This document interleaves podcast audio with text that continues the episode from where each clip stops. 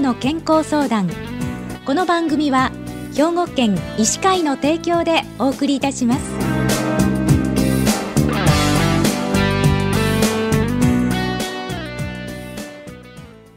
みんなの健康相談ご案内の広市加子です。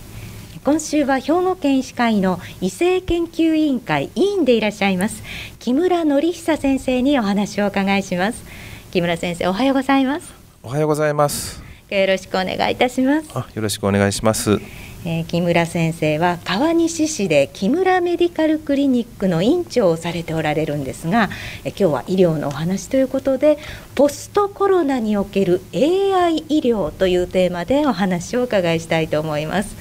じゃあまず木村先生この医療の分野ではどのような先端テクノロジーが導入されてるんでしょう？医療情報とコミュニケーションのテクノロジーはウェアラブルデバイス VR 技術ロボット技術 5G クラウドサービス IoT ブロックチェーンなどによって支えられているんです。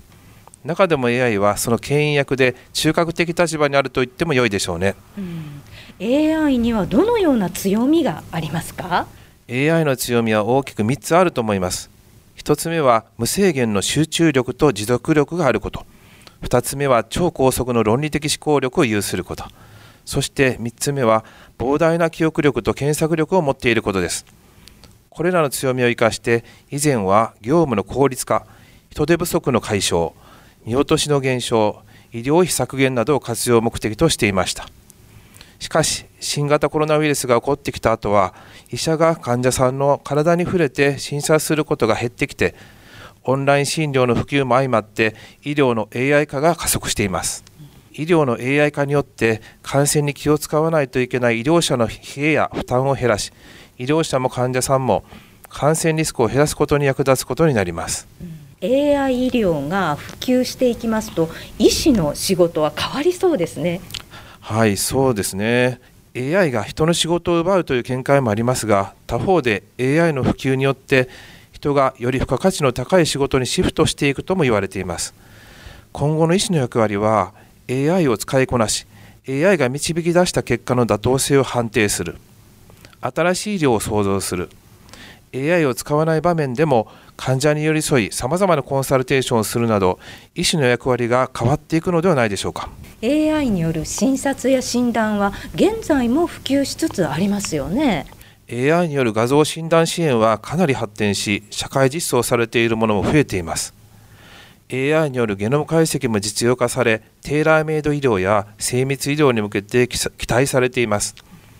アメリカでは糖尿病性網膜症 AI 自動診断システムが2018年に承認を受けて眼科医が見なくても AI の診断結果を住民は信用しています。Apple Watch などのウェアラブルデバイスによるバイタルチェックや生活睡眠状況のチェックはすでにかなり進んでいますね。顔認証システムも普及しています。また多くのクリニックで AI 問診を採用し始めています。あの AI によって10年後の医療っていうのはどのように変わっていくんでしょう？大きく変化するでしょうね。10年後には診察の場面では診察道具の AI 化遠隔化が進むと思います、はい、音声認識システムによるカルテ入力と AI が重要な情報を選択抽出し医療における標準的な記載に変換するようになるのでカルテは医師が入力するのでなく AI が自動的に整理し記載するようになるでしょう、うん、またセンシング技術が日常生活の各場面に普及し至る所で常時バイタルチェックや身体状況のチェックができるようになっていることでしょうもしかするとリアルドクターでなくドクターアバターが審査するようになっているかもしれませんね。画像診断支援だけでなく顔認証から認知症やがんなどの疾患の診断眼底所見から認知症や脳の疾患の診断など意外な診断手法が多く出てくるかもしれません。画像検査自体の非接触化遠隔化も進みましょう。重症化リスク予測も予後予測も AI が行うようになるかもしれません。あの治療に関してはどうでしょうか？現在もニコチン依存症治療アプリや高血圧症治療アプリが薬事承認を受けています。10年後には糖尿病うつ病発達障害アルコール依存症など多くの領域の治療アプリが薬事承認を受けていることでしょう。お薬も来年あたり電子処方箋が出てきますが10年後には創薬において AI が有効な物質をリストアップする時代になるでしょう、リハビリ分野でも AI の活用が進むと思います、うん。あのとても夢のあるお話なんですけれども少しこう不安を感じる方もいらっしゃるんではないかと思うんですけれどもそれはいかがでしょう？そうですね。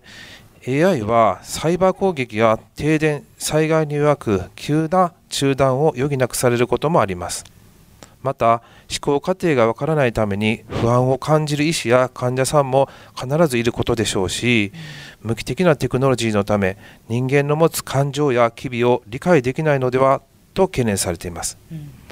また AI は倫理観や道徳観を持っていないのでもし間違った判断をした時の責任に関する議論も未熟ですね。あのマイナス面も考慮した上で活用しないといけないっていうことですね。まさにそうなんです。AI のデメリットを十分に理解した上でその問題点を解決し発展させていくことが大事です。無機的なテクノロジーで道徳観や倫理観を持たないことやデータ収集やアルゴリズムがブラックボックスであることに不安がつきまといますが AI を発展させるには診断に至るまでの論理過程を開示し合理性を担保するなど国民の不安を解消しつつ国民の理解を得るための方策が必要だと思いますまた診断治療といった大事な医療行為に AI と医師がどのように相互に関わるのかその妥当性をどのように判断するのか間違いがあった場合に責任は誰がどのように取るのかについて議論を進めていく必要もあります。その上で受付から診断までのスピードアップにより院内滞在時間を減らせる感染リスクも減らせる診断の見落としを少なくできるなど AI 診療のメリットを患者さんが享受できるようになればいいですね。わかりました。ありがとうございました、えー、今週は兵庫県医師会の異性研究委員会委員でいらっしゃいまして川西市で木村メディカルクリニックをご開業されておられます木村則久先生に医療のお話ポストコロナにおける AI 医療についてお伺いしました。今日はお忙しい中をどうもありがとうございました。ありがとうございました。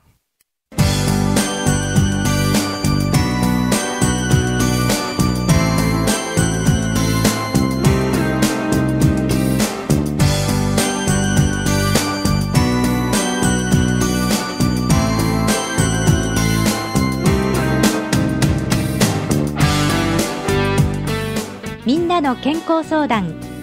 ご案内は広市加子でしたこの番組は兵庫県医師会の提供でお送りいたしました。